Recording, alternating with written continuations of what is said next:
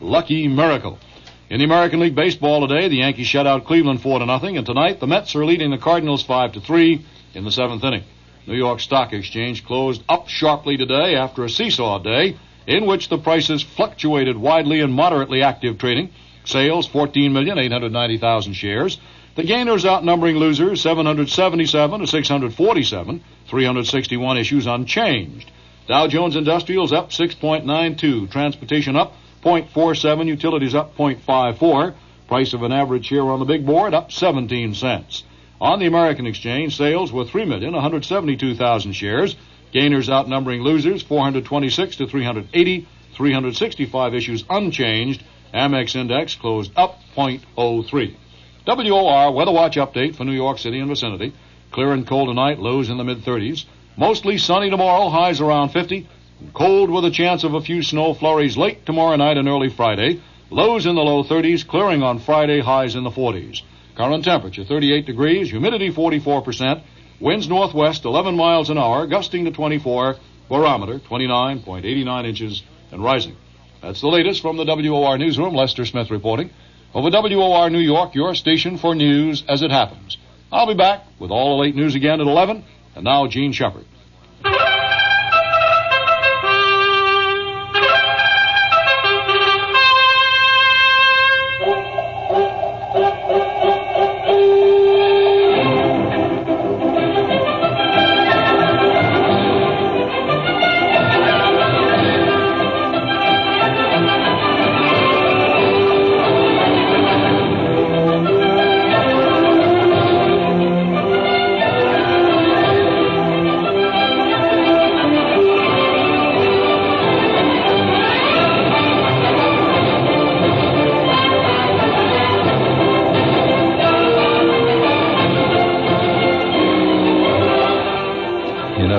Somehow the idea of W.C. Fields eating Fritos is grotesque. Ever seen that commercial? Only a C Fritos, yeah? I mean, that's one of the major grotesqueries of our time. It's like uh, picturing W.C. Fields drinking a Diet Tab. Only a C Fields, and a little glass of Tab with my Fritos. I mean, where will it ever end, for God's sakes? Bring it up, please, will you, Bill, please? Can't leave the slobs off the hook. Bring it up there. Don't you feel kind of good once in a while, deep down in your gut, that you are a slob? I mean, the slob world is so full of passion and, and uh, slobbish delights. Sitting there stuffing your face with cheeseburgers, going to the Dairy Queen, hanging around a Great Eastern. You know, you know, it's just a, it's just a. the life of the peasant has always been rich and full.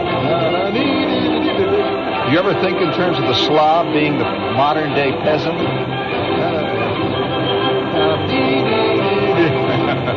That's tonight's salute to Jersey. Yes, uh, well, uh, of course, uh, I'm not. I, I, no value judgment involved. I, I never make a value judgment, of course. Uh, but uh, I, I, who was it who once said the world, God must have loved the slobs. He made so many of them. no, no, he didn't say that, did he? No, no, no. That wasn't God. That was in, that was Earl Wilson. That was a quote from his column. Or was it Dorothy Kilgallen? Uh, I, I don't know whose literary style that is, but you know, speaking of literary styles, uh, uh, tonight uh, I have a, something uh, I don't often do here. I have a letter here. It says uh.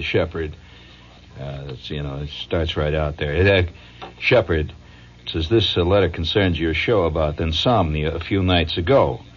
I will make it short and avoid trying to be humorous since I'm not a professional. Yes, I can see. I was never in the Army, but after listening to you for the past several years, I feel as though I have been. I'll take your word for it about Army lectures, putting you to sleep, and being a fantastic cure for insomnia. Your show did a good job that night. Well, thank you. However, I feel you have overlooked the greatest cure for insomnia, much older than any Army lecture cure. I will come right to the point.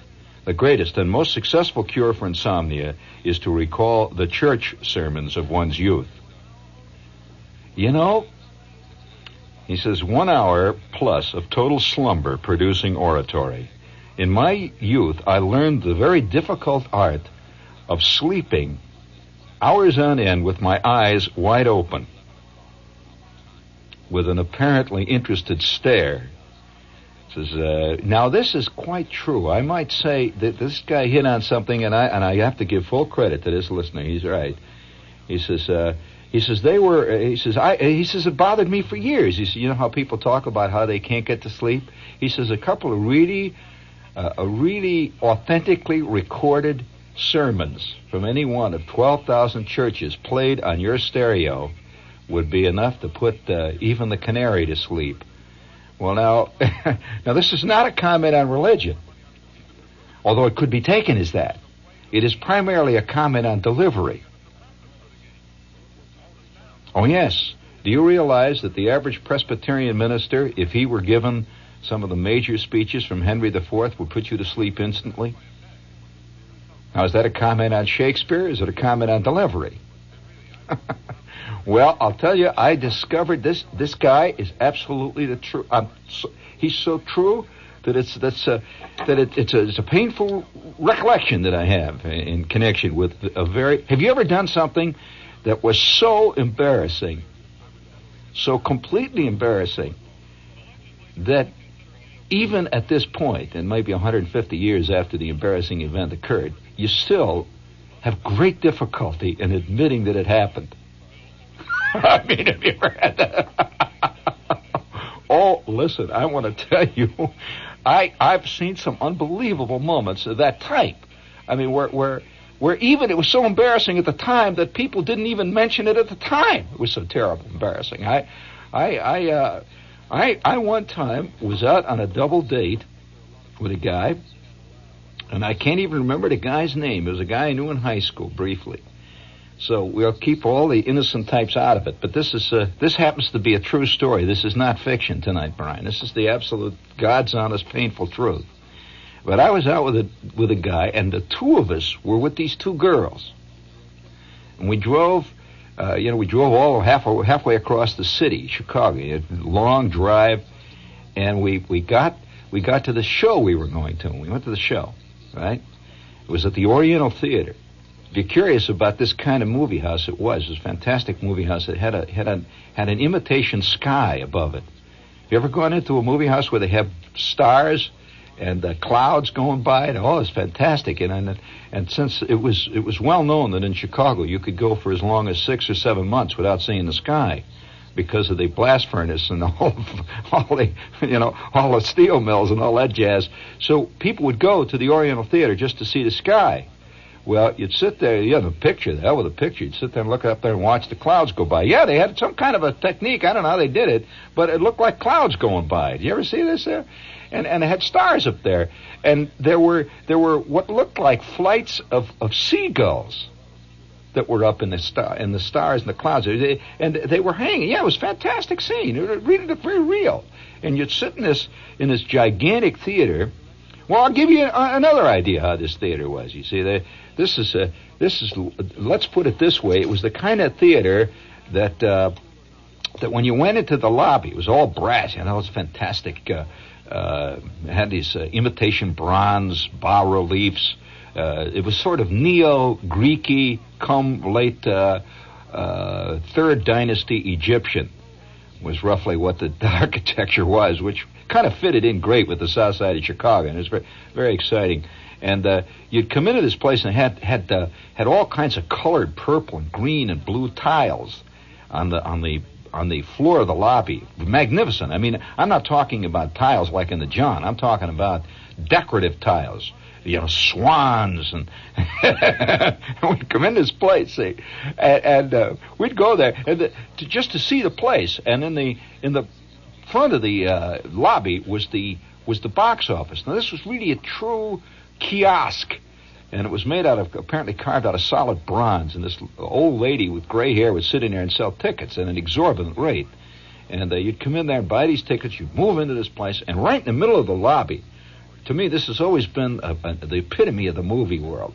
They had a, a, pool, and it was it was lined with with deep uh, royal purple uh, glazed tiles. It just looked beautiful. It's a great big pool and they had water in it. And in the water were about 400 great big fat mean looking goldfish.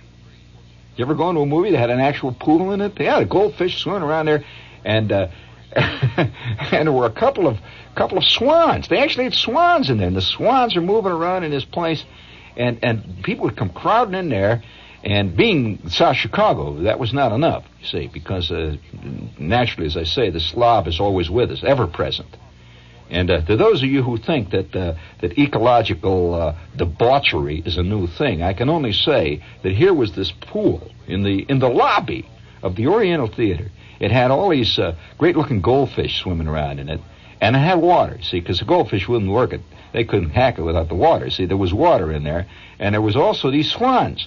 But we'd go in and we'd look in the goldfish. See, everybody would wait because you had to wait till the end of the second feature before they let you in. You know, these purple ropes and all that jazz. We're standing there, we're looking at the swans, and the entire water was covered with Wrigley gum wrappers.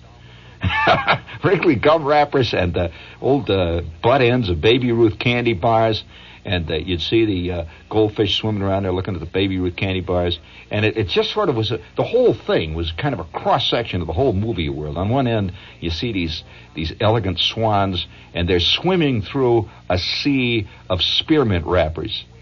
I mean, you know, it kind of captured the whole the whole uh, the whole mood. You know, the the profane and the the sublime all in one giant pool. There it was, you know. and and uh, hardly anybody has recorded this type of movie house. And and incidentally, this movie house was was like a landmark. It was like 250 years old. Everybody had gone there uh, for you know. It was it must have been built during the late Rudolph Valentino period. You know, when the Moorish architecture was was a big thing in movie houses. So we'd go there and we'd sit in in, in, in the seats way in the back, and we'd look up at the sky to see the clouds and to see these birds flying by. I mean, please, uh, I, I have a feeling that anybody who believes in Jonathan Livingston Seagull also believes that Snoopy really was a World War One pilot. Uh, there's a certain kind of, oh, would I love to see what Dorothy Parker would say about Jonathan Livingston Seagull. You know, you know what she said about Winnie the Pooh, don't you? You know, that's a famous line of uh, her, one of her most famous lines. When asked about whether she liked Winnie the Pooh, she says, it makes me want to throw up. It's spelled F W O W. Every time I think of Jonathan Livingston Seagull, I think of the seagull that bombed me uh, at uh, Asbury Park one day when I was walking along the boardwalk with my new sport coat. Old Jonathan was practicing spot precision bombing, and he got me from about 5,000 yards and I want to tell you, he got me with about a 16 pound wad that landed right on my shoulder while I was talking to an elderly lady with blue hair. It was a very embarrassing moment because it splattered all over her rimless glasses. But, uh, you know, uh, so apparently Jonathan in the story doesn't eat, which is interesting.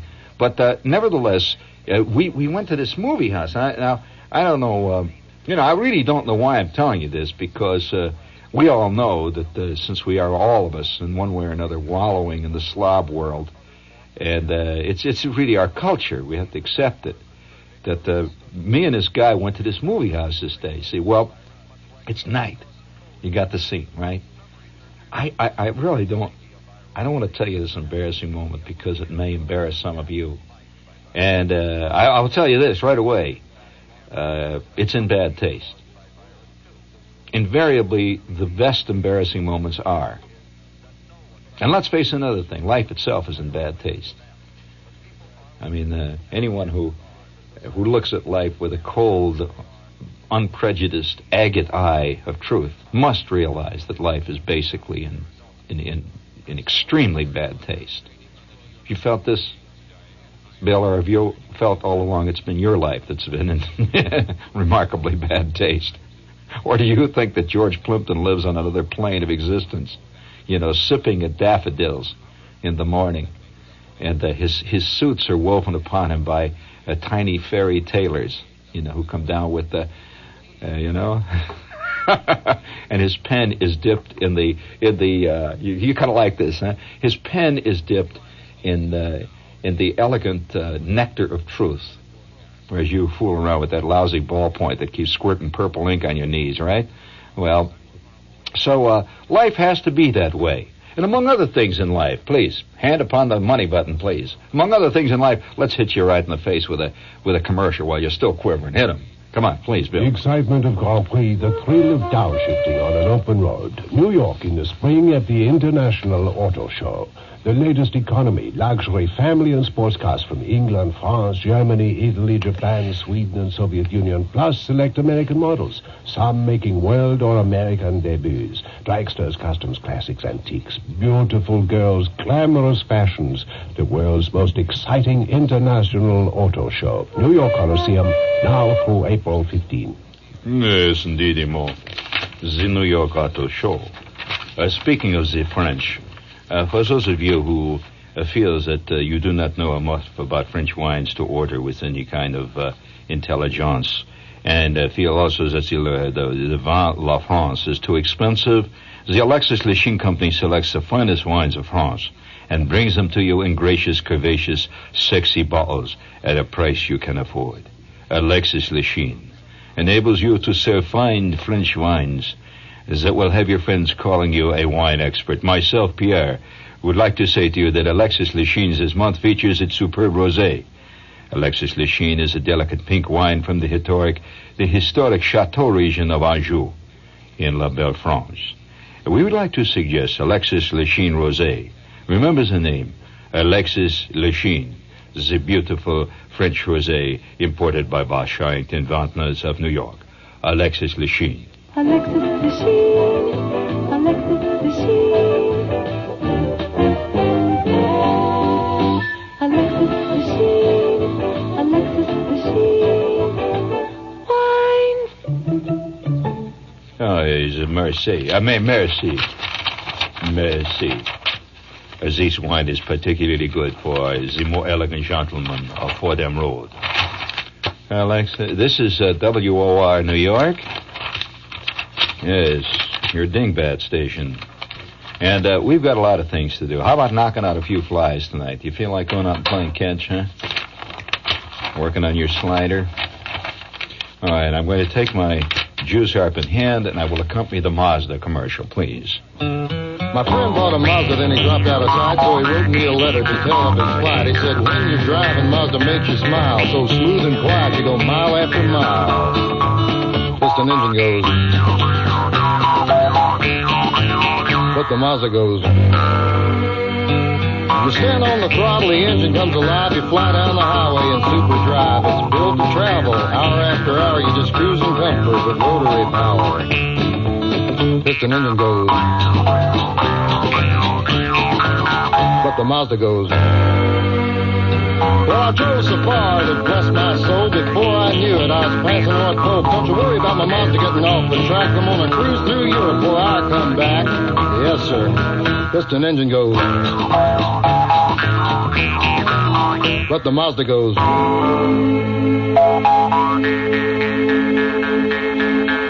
Yeah, it's hard to go wrong with a Mazda. In Stratford, Connecticut, your Mazda dealer is Paul Miller Mazda. And in Yonkers, New York, it's Mazda of Yonkers. I would have used my uh, elegant Japanese, but I feel that uh, that would be playing the scene a little bit too much, don't you? That's a beautiful commercial there. Alexis Lichine. Hey, we have a. What is this 7 Eleven? It's holding up a sign that says 7 Eleven. That's a. You know, that's an old. Uh, I hate to use the expression. That's an old crap term. You know about it, don't you? Come on, roll 'em, man. Roll it. Say, uh, what's this I hear about 7-Eleven store franchises? Call Call 'em. I mean, is a 7-Eleven franchise uh, gonna make me some money? Call Call 'em. You know what I hear? I hear they got something like 4,500 stores around the country. That's a lot of stores. They're the biggest, I guess. Billion dollar corporation, is that right? Call Call 'em. You know what? I hear they got one of the best uh, franchise arrangements going. Uh, well, you don't need no experience, and they train you. Hey, I wonder what kind of money you, you have to put in. Call 'em. You know, I heard that uh, most of these 7-Eleven franchises are run by husband and wives. Is that right? Call 'em. You think maybe they got some uh, 7-Eleven store franchises open around here anywhere? Call Call 'em. Well, um, let me ask you this. What's the number? In New York, you call 516-781-2711. In New Jersey, you call 201 843 3006. You got a dime? And that's what I call an elegant delivery. In New Jersey, you call Rank a dink a ding ding ding ding a ding ding ding ding a ding ding ding ding a ding. La da da ding ding ding ding ding ding. La da da da da dee dee dee dee. Ragga dum dum ragga da dum. Rank a dink a ding ding ding ding ding. I will award a brass fig McGee with bronze oak leaf pump to any of my fellow victims out there who can identify that majestic piece of national culture that I'm singing. La da da dee dee dee dee dee dee dee. La da da dee dee dee dee dee. La da da dee dee da da da da da da da da da da dee. All right, ding ding. What am I doing? What what is that? No, no, come on now. That's not a hip version of America the Beautiful. What is it? Ring a ding ding ding ding ding. Ring a ding ding ding ding ding. Ring a ding ding ding ding. Oh God. Ring a ding ding ding ding. Oh, silly thing. You know, it's falling all apart. I reckon, you know, speaking of uh, life slowly disintegrating, uh, I, I suppose you want me to finish this embarrassing. You notice I'm, I'm being very careful about not finishing the stories because of the, the disastrous thing that happened that night. Well, we were with these two girls, okay? And uh, the- actually, the girl that I was with was a girl who worked down in the office. You know how, um, how there's always a couple of girls that work in the office at school and uh, you know they they're from some uh, very alien, distant class, like they're taking uh, home economics or something. I never, I, I just knew this girl. She was in the office all the time. So one time I finally got up the guts to ask her for a date. I was always in the office, in and out all the time. Uh, you could always tell how much trouble a kid was in in our school by the amount of time he spent in the office. I was not in the office making inquiries about paying lab fees. I was usually summoned to the office summarily. And uh, it was always a bad scene. And so I got, since I did spend quite a bit of time in the waiting room in the office, waiting to see the Eichmann of our school, a man named Mr. Rupp. He was the hatchet man. See, he always used to say, "Yeah, whenever, whenever, whenever you were in real trouble, you would be summoned to speak to Mr. Rupp." I don't know whatever else else he did. He was always in this little office, off of the office, and uh, he would sit at his desk, and he had this kindly look. That's the worst part about hatchet men. They they generally have worked hard on having a friendly, kindly, disarming look. And he used to sit there and smile, smoke a pipe, and uh, he'd say, "Well, now what seems to be the trouble today? Let's see." Let's see. What seems to be the trouble? You've been here before, haven't you? It's good to see you again. Let's see. Let's see. Oh, ha, ha. I see. Little, little situation arose in the Miss McCullough's class. hmm George. well, well, well, well. yes, sir. Miss McCullough, according to this note, says that you were fighting in class.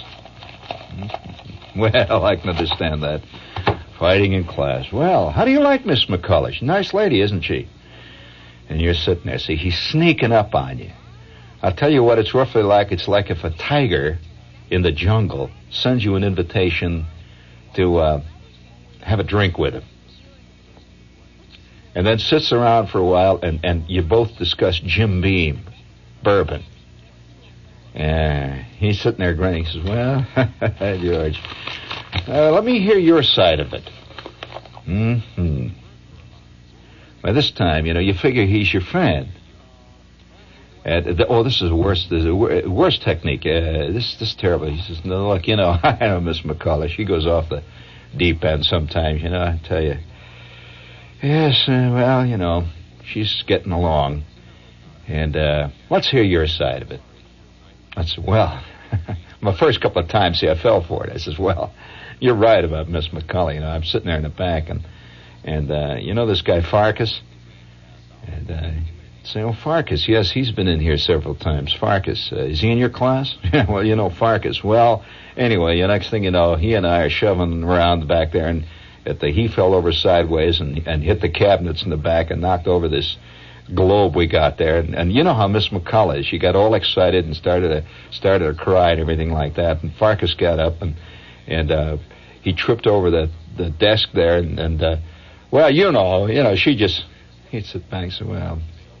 hmm. Yeah, well, uh, very interesting story. I can understand that that would happen. I know that stuff like that happened to me all the time when I was in school. All right, uh, you go back to your homeroom and uh, we'll uh, we'll talk to Miss McCollum and straighten it out. Well, the first time I left the office, I felt well. You know, I, I, I really put it over that old duffer. I felt great. You know, I walked out of there with like ten feet tall. So I walked down to the office. Whew, boy, because it'd been bothering me. Because me and me and uh, Farkas had a slugging match in English too that went on for about 19 minutes, and then finally involved about three other kids. You know, we busted a window, and Farkas. Oh, it was a bad scene. So I figured now I'm through with it. Well, I get back to my advisory, my home room. And Miss Snyder's sitting there, my advisor, and she just sitting there. She says, "Oh yes, uh, I just uh, received a note from uh, Mr. Rupp, and he also called." I said, "Well, yeah, you know, we had a, talk about the thing that happened there. It's, it's all straightened out." So, uh, I suggest you go see Mr. Spohn. Well, that was, you know, that was, you knew the minute you were told to see Spohn, the ball game was over. That meant uh, the next thing you were on the bus home. Have you ever been suspended? You haven't. Have you, Jerry? Why am I the only? Well, I, I'll never forget the first time I was suspended for three days. And I, and I, I, I got on the bus, you know, at first there was this great rush of enthusiasm for the whole idea of not having to go to school for three days. then halfway home on the bus, it began to hit me. I was going to explain this. And you know how I tried to do it? I got home. See, my mother says, "What are you doing home this early?" I said, "Well, I didn't feel good. Oh, oh God, my gut. Oh, something wrong with me." She says, "Oh, please." The, she says, "Oh, come on, quick, get into the bedroom. Did you did you see the school news? Yeah. Oh, I'm sick. Oh, oh, oh." And I go tottering into the bedroom, see, and I I flop over on my bed, and she's she's running around getting the Ex-Lax and all that stuff, see. And just about the second run into the bathroom, as she's running out with cold rags and I'm laying on the on the bed going, oh, oh, oh. I hear in the next room, I hear, ah. It's the phone, see. Ah. Well, you know, I figure it's Mrs. Bruner calling or something. So I'm laying there going, oh, oh. And I hear my mother pick up the phone. Yes? Mr. Who? Mr. Rupp. Oh. Well, yes, put him on. Oh, God. I'm laying in bed. Mr. Rupp. He did what? He what? He, yes, he's here now. Three days. Then I hear clunk. Okay. I just got up off the bed, sat on the edge, and I could hear the feet coming. you know, thump, thump, thump, thump, thump. I will, I will, uh, I will, let's put it this way, mercifully draw the curtain upon the ensuing scene, which I might add is still today a bone of contention between me and my mother. We just don't mention it. Because you know, one of the worst things that, that my mother used to say, was Mr. Rupp. I'd say, who? Who? You know, I still was attempting. And a, kid never gives up. You know, who? Who? Mr. Rupp. And you know very well who. And you know what he's calling about, right? Well, Mr. Rupp, why? Still, see, if you learn to admit your guilt early in life, people will tend to be kind to you. Do you agree with that, Bill? I mean, how many times have you driven like 87 miles an hour through a 25 mile an hour zone and you see that blue light behind you and you look out at the car and you say, what's the matter? If you simply say, my foot slipped and it was pushing down, I couldn't get it off the accelerator, help, you know, that, that doesn't work either. If you say, look, all right, okay, I done it. You got me. He's inclined to say, look, fella, will you cut it out? You know? But if you say to him, uh, But the officer, I know I wasn't going more than my car's got a governor on it. It can't go more than 22 miles an hour because I put it in myself. It's a you're liable to find yourself, you know, with with your hands behind your back. you're liable to find them going through the trunk of your car looking for pot. You're liable to find yourself. so you know, to admit your guilt is always a good thing. Well, let's put it this way: it is often a good thing. Sometimes to admit your guilt is only to feed the fires. So you got to use your sense. Whatever sense you got, you got to use it. So I, I, I said to my mother, I said, to, "What, what, Mister Ruff? What, what do you mean?" She says, "You know very well what I mean." I said, "But what do you mean, Ma?" I persisted. She says, "You have been expelled for three days." Expelled? Expelled three days? I never thought a son of mine would be. Oh God, here we go. This expe- I says, Mom, what do you mean expelled? Oh my son. She says, You are expelled for three days, and I'll tell you what you're going to do for three days. For three days, you're going to do nothing but you think you're going to get out of work? You're going to clean the basement for the three days, and after that, you're going to clean the you're going to clean all the closets out, and then you're going to clean the attic out. Three days, any summer. Um, you're not going to sit around here on your bottom just because you get kicked out of school. And I'll tell you this. And when your father, oh my father, when your father hears, well, God. So I tried to atone. You see, when you try to atone for guilt, so I go down into the basement, and the first thing I did was start to clean the basement up. I get out the hoses, you know, I'm squirting down the basement floor, and I'm I'm cleaning out the the furnace. I got all the ashes pulled out. I'm, I'm down there because you know the desire to atone for guilt is very strong in the human. Yes, atoning for guilt is a curious thing, and you you, you, you like to pretend that you're not uh, you're not that type. You're a total amoralist. But every one of us atones in one way or another. Do you agree with that, Jerry?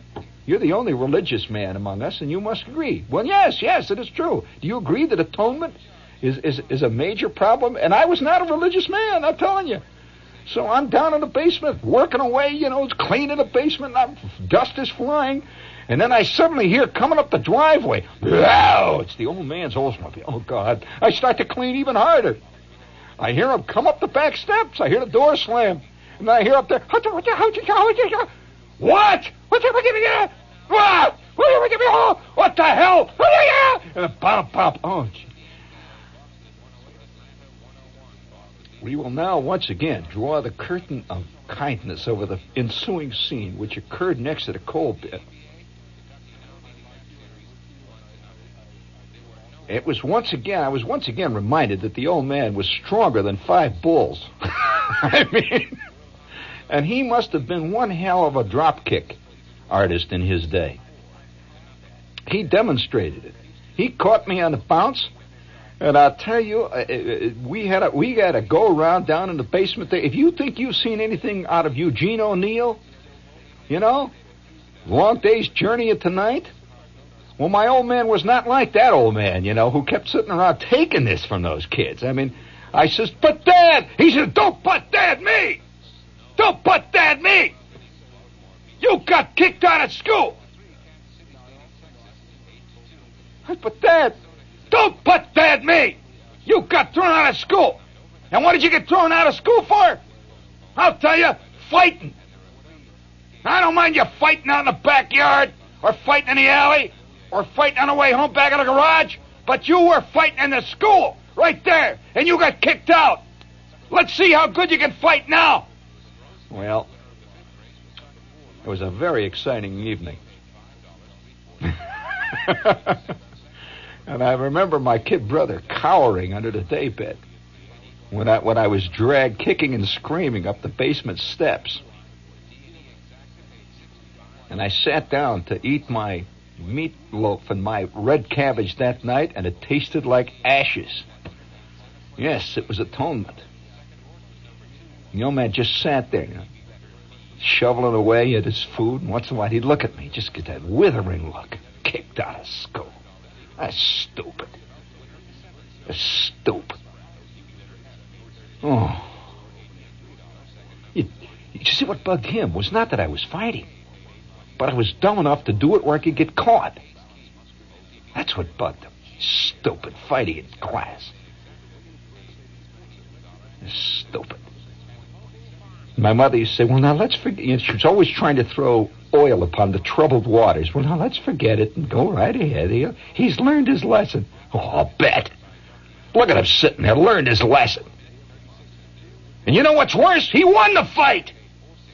If he got the hell kicked out of him, he would have learned a lesson. Boy, my kid brother is out there in the next room under the daybed whimpering because you see, we had a tendency, as is the case, see, violence spreads. It's like, uh, let's face it, it all started in Vietnam and now the Cambodians are getting it. Pretty soon, you know, it's just the way it goes. It's, it's a contagious disease. And a kid is under, he understands this far more than adults understand it. And, they, and, and, and he was afraid that, you know, he would come in, sit down, squat down in front of his meatloaf, and, and look at the funny, don't give me that funny look on your face. What are you grinning about? Well, then, of course, then it would be off. Nah, the whole bit, you know. so, so uh, you know, he, he learned early in the game to stay under the daybed because the daybed was so low that nobody could reach him under there. It was one of these, you know, like a Castro that folds out, and it had these iron things on the bottom, and it, you had to be no, I would say you couldn't have made it under the daybed if you were any anything over three foot seven inches tall, and you couldn't weigh more than twenty six pounds. And so he could get under there. He just went under that thing like a cat going under a door. You know, zap, he'd go under. And boy, that would make my old man mad. You couldn't. Have you ever had a dog or something that would get under something and you couldn't get him out? Well, my kid brother would spend weeks under the day, but they couldn't get him out, and they'd poke under there with it with with brooms. I'm like, get out! I don't know why I'm telling you this, but they'd poke. You know, it's, you'd hear a whimper under there, but they, trying to get him out under there. Well, uh, so nevertheless, there I am. See, so these these uh, this is not the embarrassing moment I was about to tell you about. I don't know. You know so so I I I had kept going into the office. See, I was in the office a great deal during a certain period in my my uh, my scholastic days. Let's put it that. Oh, one of the worst ones I ever had happen to me that way. Have you ever been actually turned in by a total fink? Have you ever had anybody? It was that that I think is one of the most traumatic things in your life to trust somebody and get turned in. Oh, what a talk about a finky thing. Uh, one, uh, Schwartz and I used to hitchhike to school all the time. And uh, I, I, I must have clocked, I probably in my lifetime, I've clocked 20,000 miles or better hitchhiking. And we used to hitchhike to school. See, the reason we did it was because we were given money, you know, bus fare. Yeah, we would ride the school bus. And you had a, you had tickets and all that. Well, we would turn in our tickets at the office and collect money for them. And, and instead, we would hitchhike. Well, about once out of every six or seven days, we would simply miss. We wouldn't make it. We'd be like a half an hour late. Well, invariably, what we would do, Schwartz and I had a technique. We would come to school, it was late. You know, we'd like arrive a half an hour late. Well, you don't go into school then, see. So we, we knew that if you went to school, you, the, the jig was up. So we would go down around the back of the school to this garage. They had a school garage back there, a lot of old cars, you know, trucks and stuff back there. And we would hang around this garage, and there was this this old guy that was back there. And uh, yeah, he was he was just an old garage mechanic. So we'd go back there and we'd hang around with him. Say, well, one day, I'm back there in the garage with this guy and Schwartz, and the two of us are writing a note.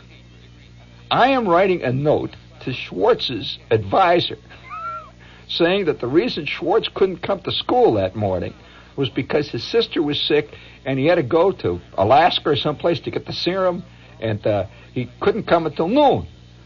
See, that way we would go back in school at noon. Everything's cool. See, this is about 10 o'clock in the morning. So I'm back there writing this note, and Schwartz is writing a note for me. Now, this is the only time in my life we ever worked the fake note bit. I never did it again. Nor had I done it before. Now, this is a common enough bit, you know, writing the fake note. So Schwartz figured, well, if he wrote my note, they wouldn't know my, you know, they wouldn't know. Schwartz. My advisor was a different advisor from Schwartz's. His advisor would not know my handwriting, and vice versa. So he writes this, dear Miss Snyder. The reason Jeannie is late for school today is because his father had a very bad illness last night, and Jeannie had to go to get the various things we needed for him this morning from the drugstore. I hope you will excuse him. It will not happen again. Signed, Mrs. Shepherd, you know. So he writes this down, and I write down the thing about, you know, the dear Miss, his, his advisor by there was Miss M.E. Scott. Dear Miss Scott, the reason my son Schwartz is not uh, on time today in school is because his sister was very ill last night, and he had to go. You know, I write this thing out, and uh, and at that point, see, this guy is sitting there, and he says uh, he's laughing, he's helping us write the notes and stuff. Well, so I give Schwartz his note. Here, I got my note. Well, we both go up to. It's it's noon now. We have our lunch. We're sitting out there eating our salami sandwiches and stuff and peanut butter. Schwartz loved, incidentally, a very curious sandwich, which uh, even at that time I never got the guts to try. And he really ate this. You're going to think I'm making it up. He, honest to God, ate this. He loved it. I don't know whether you've ever tried this because I have a I have completely uh, avoided this particular sandwich, but he loved it. He used to eat it every day. He used to take white bread, you know, sandwich. His mother would make, you know, his white bread sandwiches with peanut butter on them, sliced bananas, and you won't believe it, ketchup. Now I have never tried. Schwartz loved it. He'd sit there and eat these things, and and and of course maybe that was the reason his growth was stunted. That that a lot of you know there were a lot of theories around why all the rest of us were bigger than Schwartz, but it could have been those sandwiches. Now come to think of it, so Schwartz is eating this peanut butter glop and sitting there, and we're talking away. And uh, it's lunchtime, you know. We're having a great time. We're in the garage with this old guy that we, you know, we were old friends. We were, we've been in the garage. We hung around the garage for like two years. And and so at that point, I go upstairs. It's you know the bell rings. It's it's after lunch now. We've sat in there for about three hours. The bell rings. We go charging up, and I go into my home room, which we always went into for ten minutes after lunch before for announcements and stuff before the afternoon's classes started in the school I went to. So I go charging it real happy, you know, and I got my note, and I run up to Miss Snyder, and Miss Snyder didn't even didn't even say a word. She just looked at me and says, "Oh." Uh, would you please go see Mr. Rupp? What the hell is this? She didn't even take the nothing. See, what the?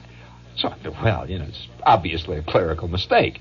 So I go down to Mr. Rupp's office. I figured that you know, it's just one of those things that gets straightened out.